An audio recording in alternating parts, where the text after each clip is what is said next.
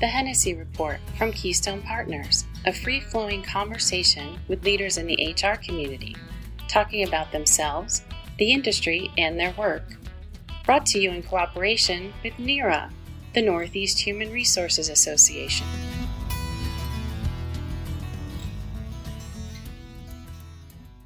Welcome to the Hennessy Report by Keystone Partners. I'm Dave Hennessy, and today's guest is Paul Francisco, the Chief Diversity Officer of State Street.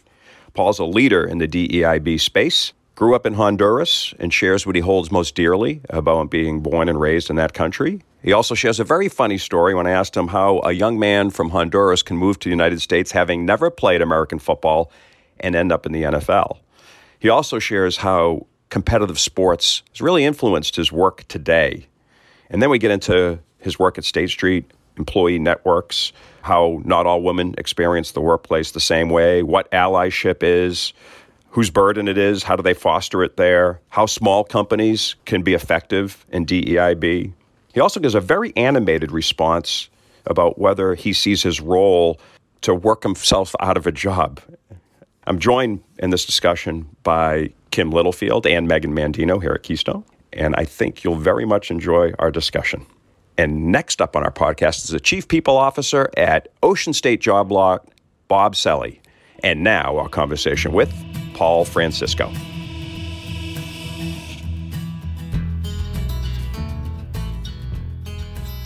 Paul, it's great to have you on the podcast. Dave, it's great to be here. Thank you for having me.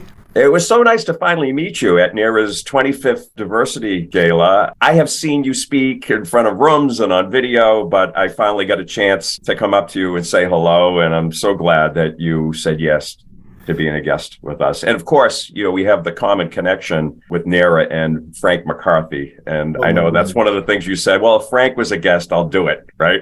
Frank McCarthy was uh, the godfather of diversity recruiting, and I learned a lot from him. And I, I commented to you that evening that I owe a lot of my you know, professional success, I think, to what I learned from Frank and, and the time that he dedicated to sitting down with myself and Emerson Foster, my business partner at that time, to teach us really how to do the work. You know, and coming from a former priest, Irish, you know, Catholic, it, was it was so amazing. But uh, if you knew Frank, you knew that he was an irreverent, uh, funny, and yes. engaging type of individual. So, uh, you know, and and that evening, NEHRA and Tracy and team always do such a great job of sort of keeping Frank at the at the forefront of all our thoughts. So it was yes. great to see you that that evening and to make the connection that uh, you have been to my home country. So that was uh, really interesting. Yes, in fact, I want to start with talking about Honduras. As you look back on it now, an early life moment that you see as an inflection point for who you become as a person, professional. I was uh, 16 years old when I learned that I would be coming to the United States, and at that time, I thought I was coming for a brief period of time, two weeks. Uh, my uh, family on my mother's side had migrated here back in the 70s. My grandmother lived in, in Boston, and so did a couple of uh, aunts and uncles. And my mom used to come here every uh, holiday season. I remember landing uh, at the old Logan Airport. You know, it was November and at that moment, I just realized it was such a different world than what I had experienced so far. And I was just so thrilled to, to experience it. But I think a pivotal, very pivotal moment from a career perspective and personal perspective was when, so we were staying with my aunt. My mom had to go and, and run some errands with my grandmother, and I was home alone with my cousins. And I never forget this. My aunt said to me, "Whatever you do, just don't go over that bridge to South Boston." We lived in Roxbury, and, you know, to me, was the first time in my early life that someone told me not to go somewhere. And the reason why I couldn't go, she says, because they don't like people that look like us. And that just mm-hmm. shocked me because I grew up a very free spirit. I could go anywhere. I didn't, you know, we were the kind of kids that we would, you know, leave the house early in the morning and come back when the lights were turned on, right? And and we would roam the, the town where we lived in, in Honduras. And so to, for me to be told that I couldn't go somewhere, and, and especially to be told because of the color of my skin, really sort of shook me to my core. And that was a defining moment as where, where I tried to then understand the why, right? Why is it that someone wouldn't like me just because of something that I can't help, right? Something that I was born Right. with. And, and so that began, I think, uh, subconsciously in the back of my head, a moment where I decided that I need to do something about it, or, or that I wanted to at least investigate the why and began to look into the, the struggle that black people had had in the United States. It was pretty early in my in my immigrant life, I guess. I was talking to Denise Vargas. She was a guest, a former HR leader, and she's in Honduras now, back in her home country, running schools for El Hogar in Tegucigalpa. And I told her I was going to be talking to you. She asked, What part of your Honduran heritage do you hold most dearly? So all of it, right? So Yeah. um, for me, it's not either or. I really have embraced my Afro Latinx roots, my Afro Latino roots. I love my cultural sort of dexterity around language. Around foods, me and my family are traveling to Honduras in a couple of weeks. In a long time, I haven't been home in a while, and, and I'm looking forward to to reconnecting. But I own and love all of it. I was born in the north part of the country, which is in Tela, which is uh, traditionally a, a more Afro Latino enclave. All of us, direct descendants of, of African slave trade. But I grew up in the middle of the country where I was the only black child at that time growing up in this town called Siguatepeque, which is a very small, it's called the, the City of Eternal Spring. It was always 75 degrees uh, year round. It was beautiful. Just like Boston, Paul. We're used to that Uh, Just great like weather, Boston, too. right? Exactly. Just the Boston weather. I would say there's no one definition of, of, of Latinx or Lat- Latine, and we can get into as to why I'm, using interchangeably all the all the terms. but I think that there's a there's a special lived experience if you are Afro Latino um, because of the colorism that actually plays out in Latin America as well, uh, Right. which is a, a, problem that uh, a lot of us don't like to, to acknowledge. Uh, and we're not as homogeneous, right, as as people might assign us to be. That the diaspora is just so strong and so so different. Well, how does a young man from Honduras end up in the NFL? I don't know, to be honest. It, you know, I grew up playing soccer, uh, and I grew up uh, playing uh, baseball and, and, and basketball.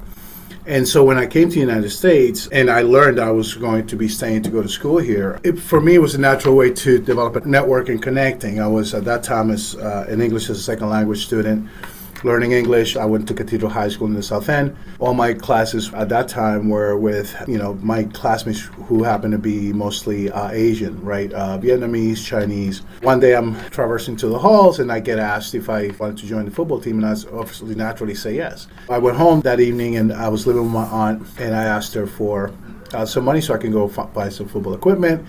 I go down to the old Bradlees store. I'm all excited. I, I get all my equipment. I the next day I'm showing up to the practice field and I'm looking around for the football team and all I see is people wearing these things on top of their heads and shoulder pads. At that time I didn't even know what they were.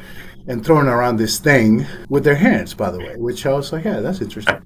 And so the guy who had invited me, uh, who's still one of my best friends, Terrence Stanton, happened to be the quarterback for the team. He had one idea of what the football he wanted me to play, and I had another idea, which was football, right, which was soccer. But that was another pivotal moment, right? It was a moment where I could have said, you know, oh, sorry, I made a mistake, and you know, kind of turn around and go back or I could just give it a try. So I decided to, and I ended up, I guess, being pretty good. I mean, but you know, my coach kept it pretty simple. You know, he said, "Look, I want you to play both offense and defense." I, again, I had no idea what offense was or what defense was in terms of American football. And he said, "Look, um, you're going to line up here as a tight end. When you look to your left or to your right, depending on where you lined up." When the quarterback moves the ball, you're going to run five yards, you're going to turn around, you're going to jump, and you're going to catch the ball. Oh, okay, that's simple, right? Never forget it. So he designed this play. It was called 58 Special. You still remember the play? Yeah, yeah. He came up with a play just for me. So the first time I caught it, what they didn't tell me was that I was going to get tackled. so I got hit pretty hard. And so then the coach says, Well, next time, it's like, you know, you see those yellow poles over there? Just run towards those and do not let anybody touch you. Like that was those were my instructions. So I did, and, and I got pretty good at it, and I scored a bunch of touchdowns my junior year. Then uh, my senior year, I got chosen as one of the team captains. And ended up, you know, uh, going to Boston University, played football there for four years. Also was selected as a team captain my senior year. We went on to win the Yankee championship, uh, conference championship at that time. But during my junior year, I was told I was good enough to make it. And my coach said to me, "Look, Paul, you have all the tools all the skills. And you know, I know that you didn't come here to try to go to the NFL, but you are pretty good, so you should think about it. Wow. And I did get an opportunity to play, albeit a short period of time, but it was a very edifying experience. You know, what I learned in the NFL and what I learned through sports and, and football, and uh, specifically, sort of gave me a really good grounding on what inclusion, diversity, and equity. Yeah, I, was curious about that. You already talked about how it was different in Honduras, professional sports, and then in the community in Boston, you saw three different perspectives about how race and diversity impacted life for you, right? When you're part of a, of a football team, whether you're in college and there's 100 plus players, or whether you're in the pros where there's altogether probably about 70 players, you have a common goal, right? So you have a goal of winning games or winning a championship. You have 100 individuals that have grown up differently, that come from different backgrounds, uh, different religious beliefs, different political affiliations, right? But you come together and you become brothers and you let go of all the social constructs that have been put upon you and you come together to, to accomplish your goal. But there isn't a whole lot of friction in terms of anything else because you're so focused on collaborating, on, on learning the plays, on mm-hmm. executing. The common goal, the team, goal. it just it breaks down those barriers. And it's, and it's about yeah. the team. It's not about the individual, right? It's yeah. never about the individual. And while you recognize individual abilities, right, uh, yeah. on the field and off the field, as a coach, you put together the best team that can actually get it done. If you win the championship, every single person, including the staff and including the coaches, including you know the, the trainers, right, and the water people, get rings because they each had a job to do and they did it well, right? So when I came to corporate America, that was the the mental mindset that I had, right? Like, hey, listen, we all in here this thing together. We all trying to accomplish something. What I found was just to me, what, what is this? Like, no one's working as a team. No one's really watching each other's backs. No one is really uh, caring for each other and one another, right? No one is is really supporting each other. And so that to me was not acceptable. And that's why I, I decided what if, when we do this work, we approach it just like a championship winning team would approach it.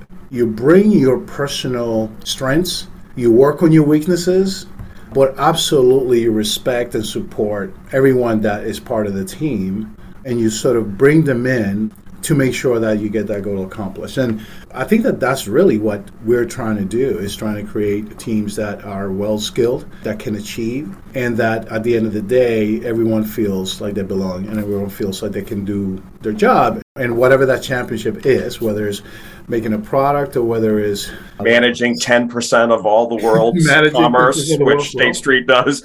It's a pretty big team and it's a pretty yeah. important team. And so why wouldn't we want to do that. And so that's why I think I approach the work the way that I do, in part. I just wish there was video of you in your soccer gear with your shin guards Thank and your soccer goodness. cleats and your. Thank goodness there is. It's like watching you meet your friend. That look just lives in my mind. So let's talk more about State Street now. As you bring your great background and all of uh, your perspectives, what's your philosophy with DEIB or the vision and how it melds into the culture of State Street? Yeah.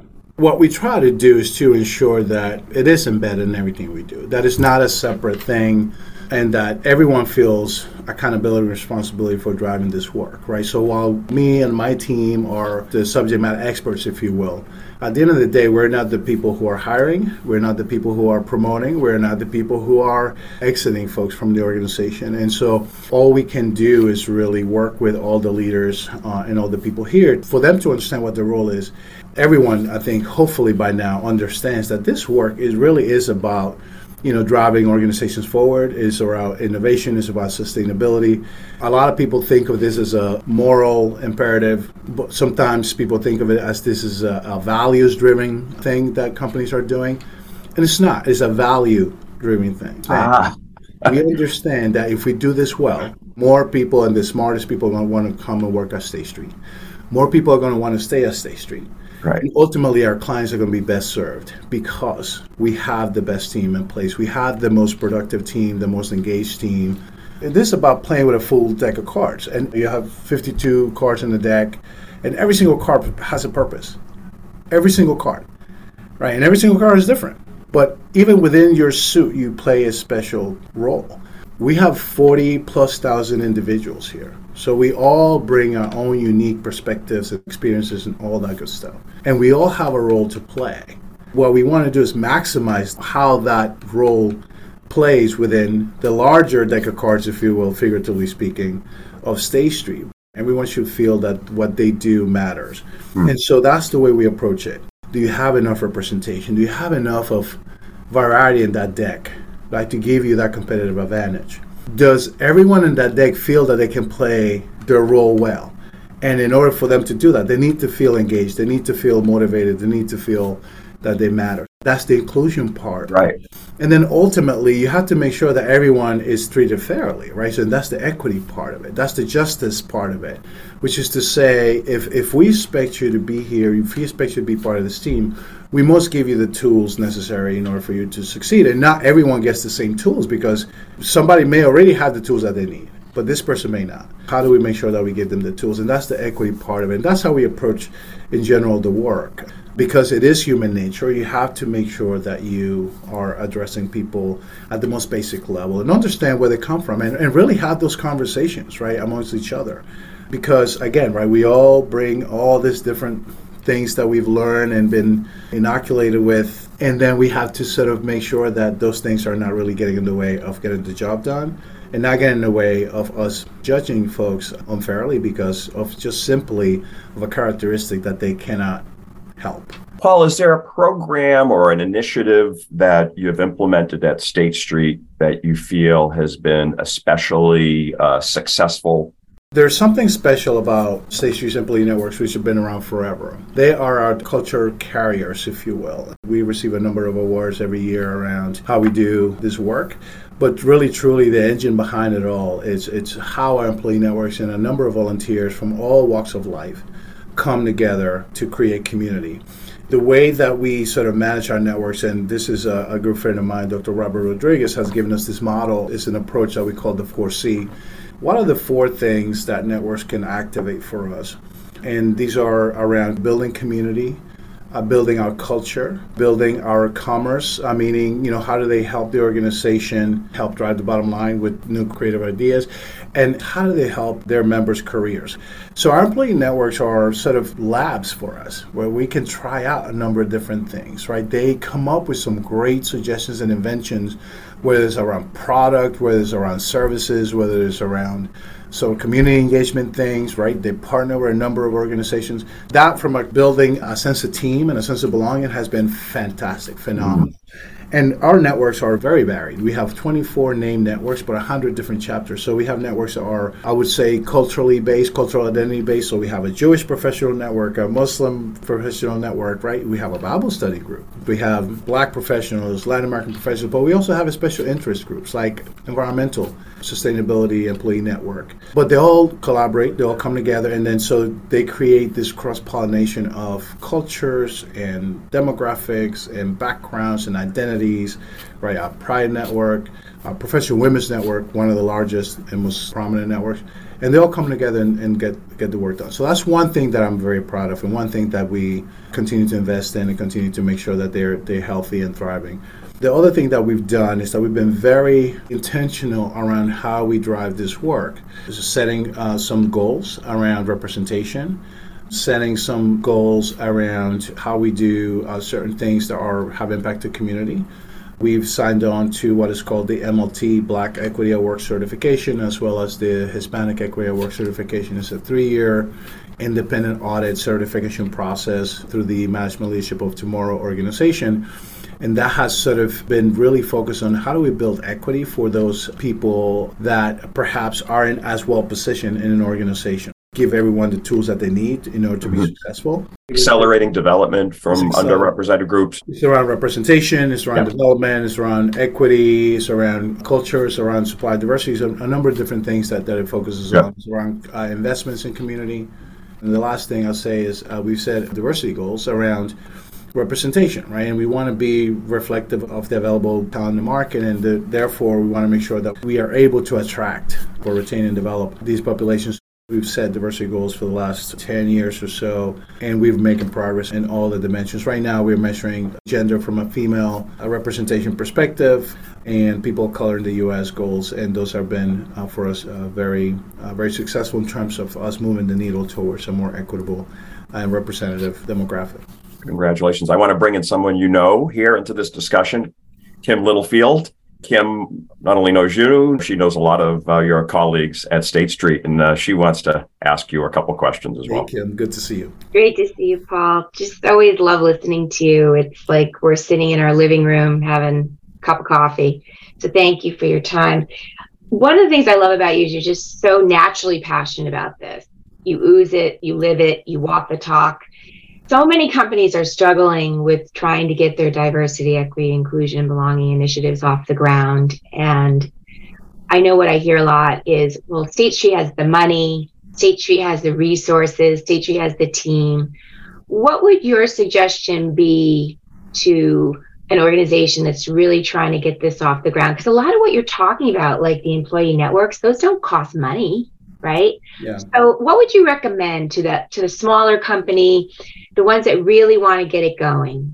My CHRO Kathy Horgan, who is such a great supporter of this work, she will tell you I'm the first one that's always complaining to Kathy that I don't have enough resources or enough money to, to do this work. So, but everyone struggles with how do we do this work? I would say one thing being intentional with this does mean that you have to invest into the work in the same way that you would you know, investing into your IT department to making sure your finance areas and your controls from a regulatory perspective are, are set. But you're right, Ken. The best parts of the work that we do are done organically through our employees. Our employees are demanding this kind of work. So the one thing that I think is really important is for leaders to be able to give their employees the space to do this work and to make it a part of the daily job duties. That is really key and important. If you think of this as a separate and a nice thing to have, then it's never going to succeed. And if your leaders don't value and appreciate this work, no matter how big or, or, or, small the organization is, then it's not going to work. Because what tends to happen is you, you have this push from your employees to do something, but unless your top uh, leadership is committed to supporting that, oftentimes what I've seen is that these can only go so far. You need the bottom up pressure and the top down sort of support and resource uh, oriented leadership. Again, embedding it into what you do as an employee every day. If you want to volunteer to be an employee network leader, that takes time, right, and energy. But it is good for the company and, and it's good for the business of the company. So, my advice is if you are going to try to do this organically, find a sponsor or two that are senior leaders in the organization that can be your sounding board, that can be your support, that can talk to their peers, right? Whether it's their peers across or, or an executive team to, to sort of say, this is important and we should support it and we should find a way to, to do it.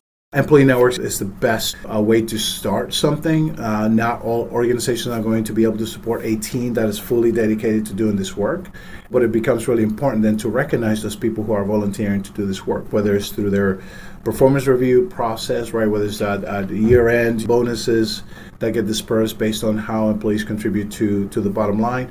Like I said, I would argue that this is part of the bottom line building. We're doing a lot of work with clients right now, and the goodwill that this creates with clients is unbelievable and the partnership that is formed a lot stronger because of this work I've seen with our clients. So I, I would say start there, start with your employees, figuring out how you can support them, but also, you know, making sure that you are resourcing this properly at whatever level um, you can. Paul, I love what you said at the beginning, which is this is a value driven initiative versus values. So, how do you help senior leaders understand the value of this in terms of engagement and retention?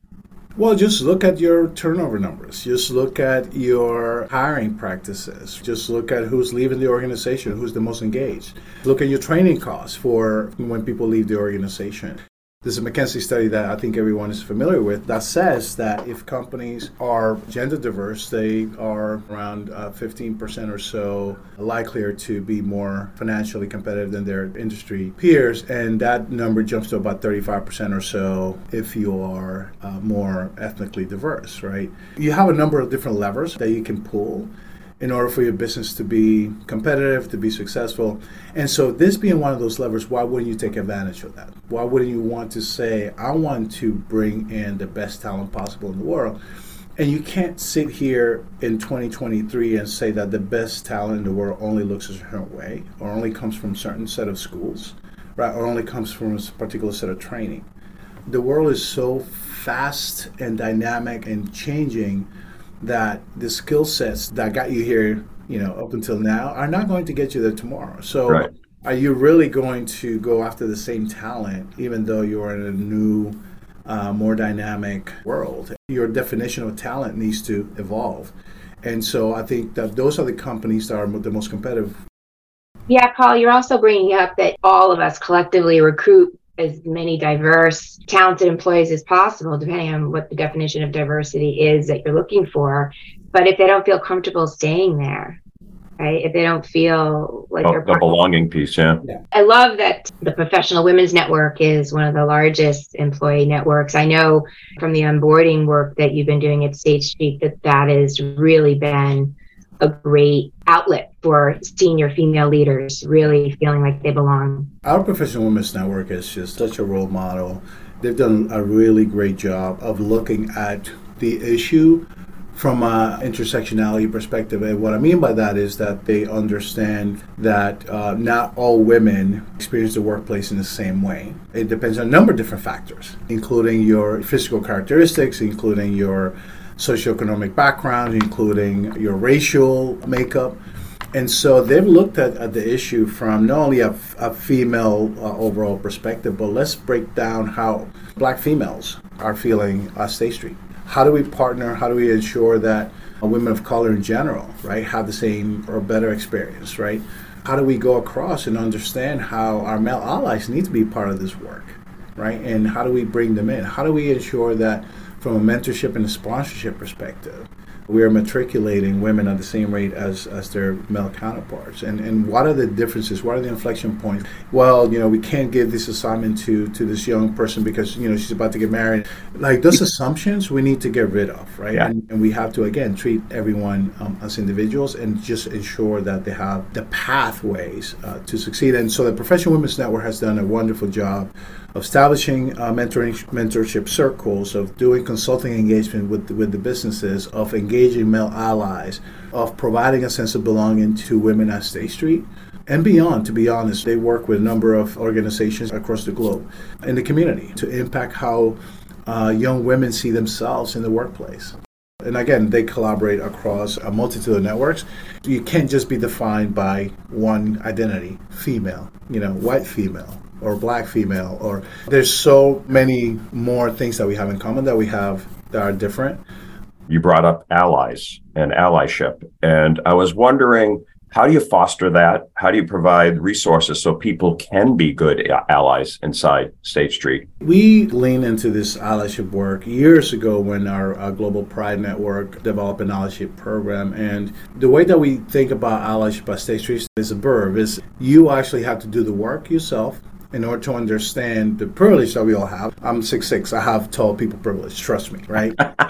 I don't like it when I'm traveling, but I, I do have, especially as the seats get smaller and smaller. But regardless of who we are, we do enjoy certain privileges, and so how we activate those on behalf of others, how we leverage our capital, our social capital, and whatever else capital we have in order to you know, support and help and understand, you know, how others may not have the same resources. I think it's active allyship. How we sort of actively speak about those injustices to others that have privilege in order to support others that don't is allyship, right? So it's, it's active, it's engaged, it's selfless. This became really clear to us during 2020, mm. you know, when many of us, including myself as a, a black male, we're sitting here trying to, to make sense of why this continued to happen, right? I had some wonderful, wonderful, wonderful people that reached out to me and said, Paul, what can I do to help? Now, on the face of that, that's great, right? But then, you know, some of it became, you know, can you tell me more about this and how you feeling? And I, and, and I'm sitting there like, mm, I don't want to talk about that. So I don't want to relieve that trauma, and I don't want to, quite frankly, share that. I'm still trying to process some things, right? So at that moment, the work, work of an ally is to say, you know what? I'm going to go and educate myself. I'm going to go and learn why this is happening. And I'm going to come and I'm going to say to Paul, hey, Paul, I'm here for you. Whatever you need, here's what I'm doing. Here's what I think I need to do. Right. And that's the difference between someone who who can empathize, right, and can acknowledge that something's happening, but it's like it's asking you, the person that's impacted, how can I help you? Versus them taking initiative to say, you know what, I need to learn some things and I need to understand why this keeps happening. And I need to understand when I go home to my home in, in, in Needham or in Wellesley or in this any of these communities that aren't as impacted, mm. uh, you know, how are my colleagues that live in Roxbury or in Dorchester or in Mattapan or wherever are dealing with this and, and what can I do to ensure that when they go home, they feel the same sense of safety, security, abundance that we feel in these communities. But but let me actually understand, right, how mm systemically and systematically this has happened. It's not that those communities are bad communities. Those communities have actually historically been under resourced, yeah. capitalized, so on and so forth.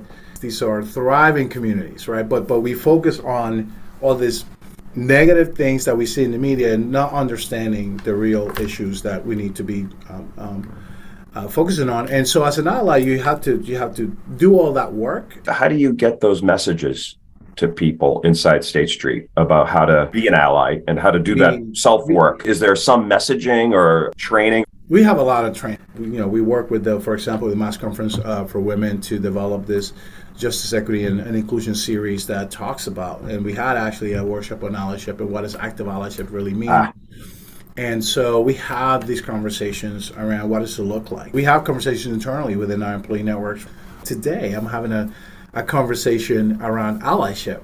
One of the workshops uh, that we're doing at one of our uh, summits, it's with our president, uh, Lou Maiuri, around what, what does allyship look like for example, for senior leaders and what is the, the role that you play.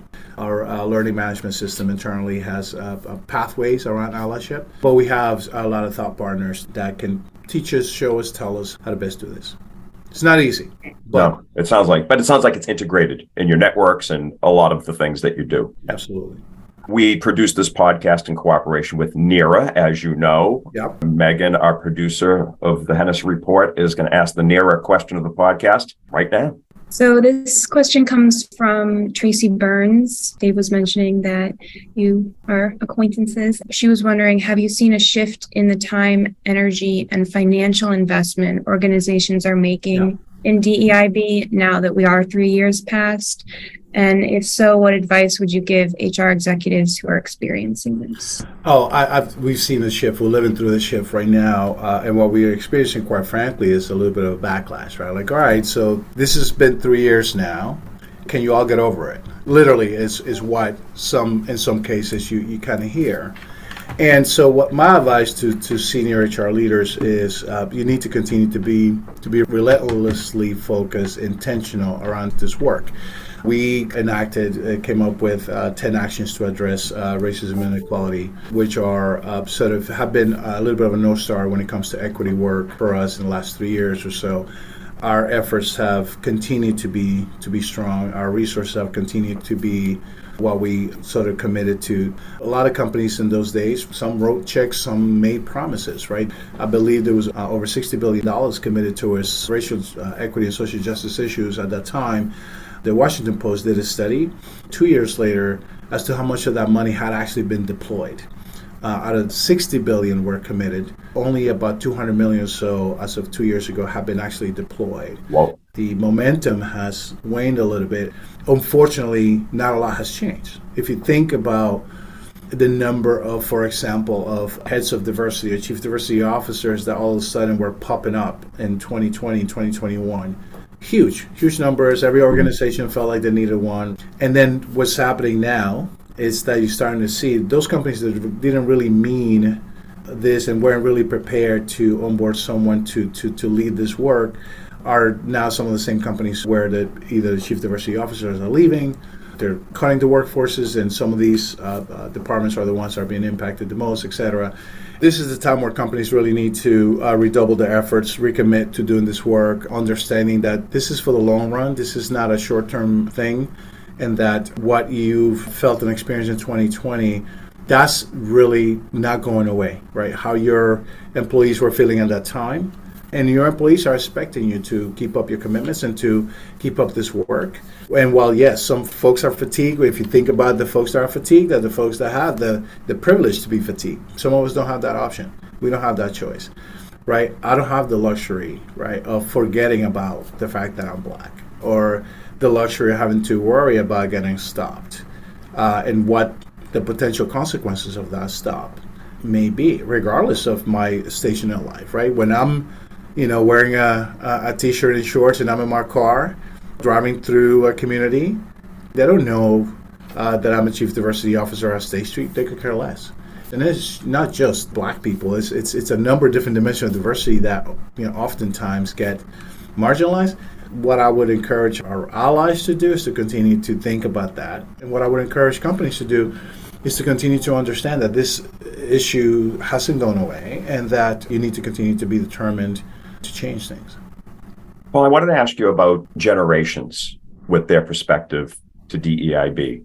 We have a few generations in the workforce now. Younger people are pushing organizations to embrace change more and how it impacts your work.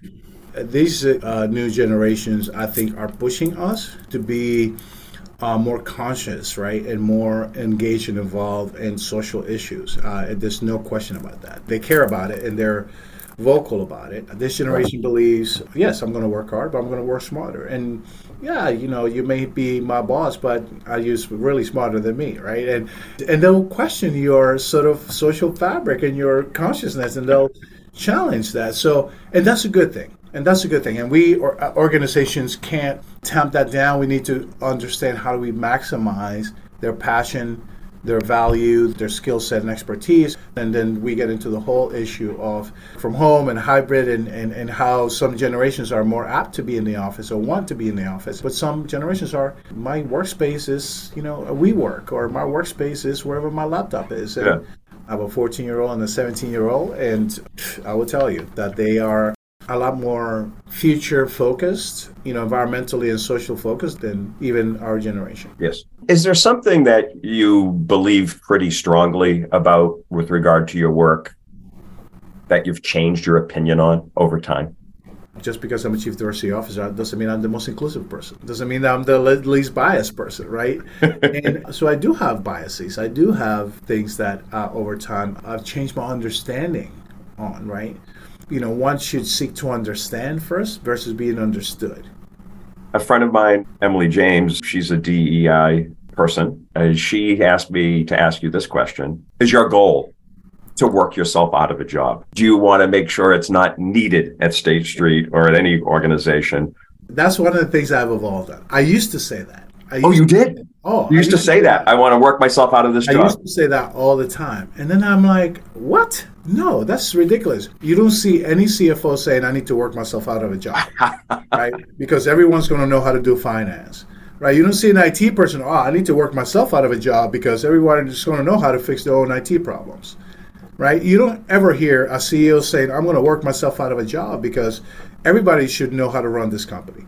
So why should diversity officers or diversity practitioners speak that way? We should ah, not. This is really good. I will never say that again because the reality is this job, like I said, evolves all the time, changes all the time, and you learn something new all the time. So for me to say uh, my job is to work myself out of a job, that's assuming that everyone, all 40,000 employees, all of a sudden are the most inclusive, the most just, and the most equitable people in the world. That, good luck with that. We should not think that this work is ever done. This work evolves. If it was static and if it was one thing that you learn and once you learn it, you master it, great.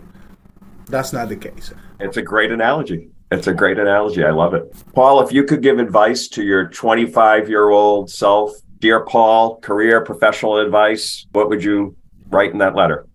Dear Paul, say no a little bit more. They know a little more. Say know a little more because I'm so passionate about a number of different things. I tend to say yes too much. You're able to be more effective and manage a lot more when you give yourself the time, energy to think about things, and when you spread yourself too thin, uh, Yeah. you sometimes are not as effective. The second thing I probably would have said is don't be so hard on yourself. Things have a way of working out. Mhm. And oftentimes we're so focused on, on accomplishing that one thing that we've always dreamt to do that we miss the signals of other opportunities because we're not paying attention and we're not keeping our head in the swivel. We're not being flexible. We're being very rigid around what we want to accomplish. What do you want to make sure you don't leave undone over the next five, ten years? I'm the inaugural uh, Chief Diversity Officer for State Street, right? And I've been in the role for five uh, years or so. And Mhm. I don't want to be the last. And I want to make sure that the Ah. person that comes after me uh, is able to continue and is able to be positioned in a way that is the most impactful for the organization and the community. The legacy of the role inside legacy State Street. That's what you want to make sure Oh, lives absolutely. and breeds going forward. Yeah. Ensuring that the legacy of the position continues to live on for this 235 year old bank, I think it's, it's going to be a, a good thing. If you could go to dinner with any person in the world, who would it be? Either Frederick Douglass or Harriet Tubman. Malcolm X.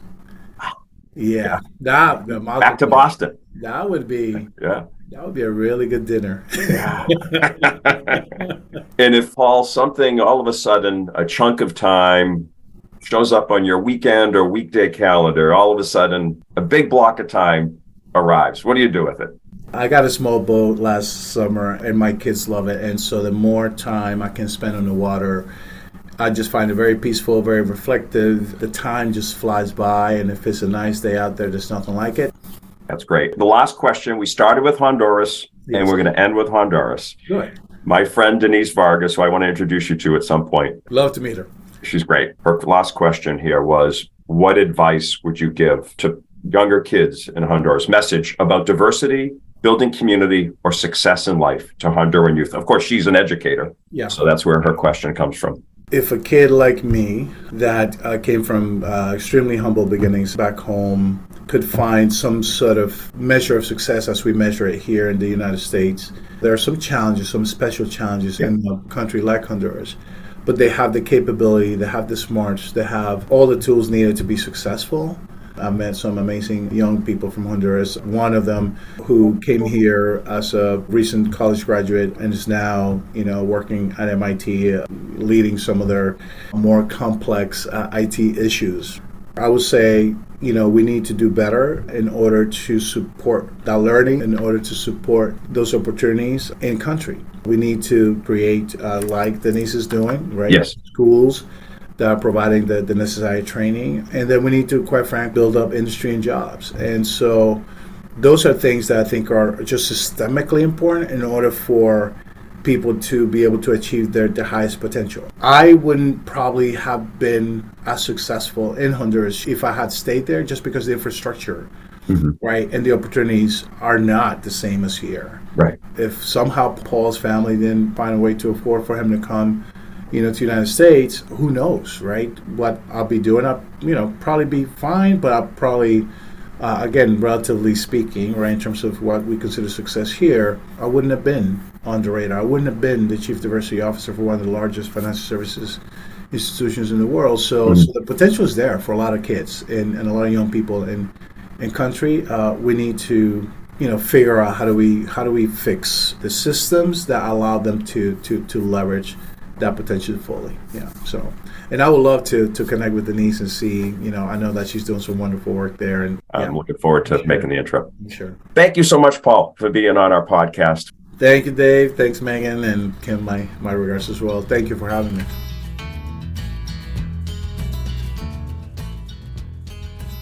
Thank you for listening to the Hennessy Report from Keystone Partners. Be sure to subscribe to listen to all of our conversations with leaders in HR. Go to KeystonePartners.com and click on the podcast button